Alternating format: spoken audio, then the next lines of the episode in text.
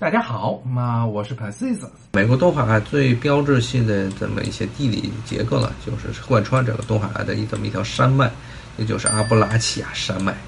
啊，这条山脉啊，说是山，你看地图上能看出来是褶皱型的这么一条山脉走向，但是它的成型的年代非常的古老，所以山脉并不是特别的高，而且一般都是比较和缓的、比较缓慢的和缓的山坡。你看，基本上都是这样的。山谷、山里头，当时呢，英国人为了限制殖民地的发展，甚至不允许北美殖民者越过阿布拉契亚山脉。但是当时主要来北美地区的这些英国殖民者，都是些亡命之徒，他们当然是能占多少地儿就能占多少地儿。所以，这些北美殖民者和英国人、英国的殖民当局之间也爆发了很多的矛盾，这也是造成后来因北美殖民战争，北美要闹独立的一个导火索之一。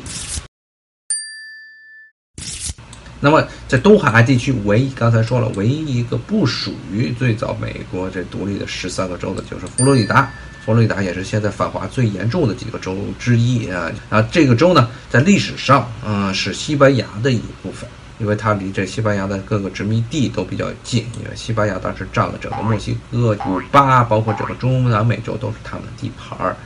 但是在站到这儿的时候，站到佛罗里达的时候，北边这英国人在这儿就搞了一个 Georgia 这么一个州，这个乔治亚州是以当时这个英国国王乔治同样的名字命名的。后来呢，英国在七年战争，也就十八世纪中叶爆发的一次世界性的大战之中，还把这个佛罗里达州给占了。但是之后呢，北美搞独立战争的时候，西班牙趁机又捅，从后面捅了英国一刀，然后又把这个佛罗里达给占回来了。一直到了这个十九世纪的上半叶。那么美国才从西班牙手中把佛罗里达给买过来。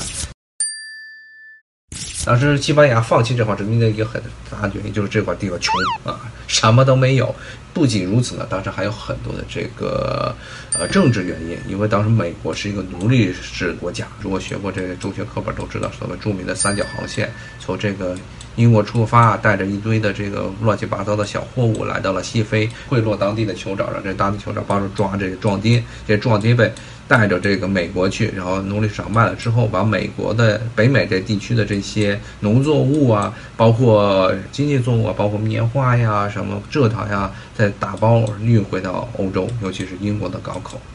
从弗吉尼亚、马里兰以南的这些地区啊，属于亚热带气候，非常适合种植这个种种植园。那么当时呢，这些很多黑奴呢不堪这些奴隶主的统治，就逃到了这个佛罗里达。所以美国一直。有这个倾向是想越过这个美西的边境到佛罗里达这边把那些奴隶给抓回来，而且美国一直对这一块虎视眈眈。在十九世纪初的时候，西班牙丢掉了整个西呃美殖拉美的殖民地之后，当时的世纪非常的弱，后来也抵挡不住美国的这个入侵，最后干脆就把这块地盘卖给了美国。那么。这就形成了现在整个美国东海岸的格局啊，几个州都是在掌控，再往南都是一大片的沼泽地了，尤其是佛罗里达这一带都属于热带地，它的气候属于热带气候，很多的沼泽地，还有大鳄鱼。迈阿密这是佛罗里达最大的城市。哦，我们看看，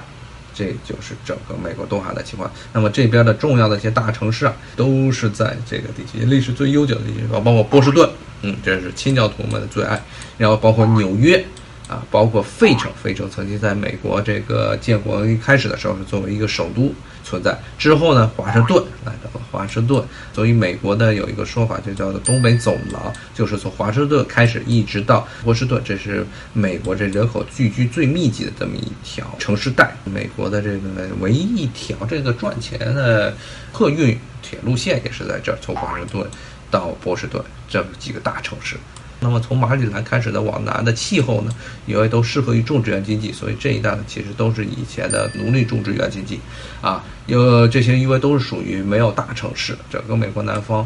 一直的北卡啊、南卡都只有一些小镇啊，比如说什么萨凡纳呀、亚特兰大呀，而最大的城市效量这当然不属于美国的。呃，东部东海地区了，都其实都在于这些费城啊、纽约这些大城市比，都算是小地方了。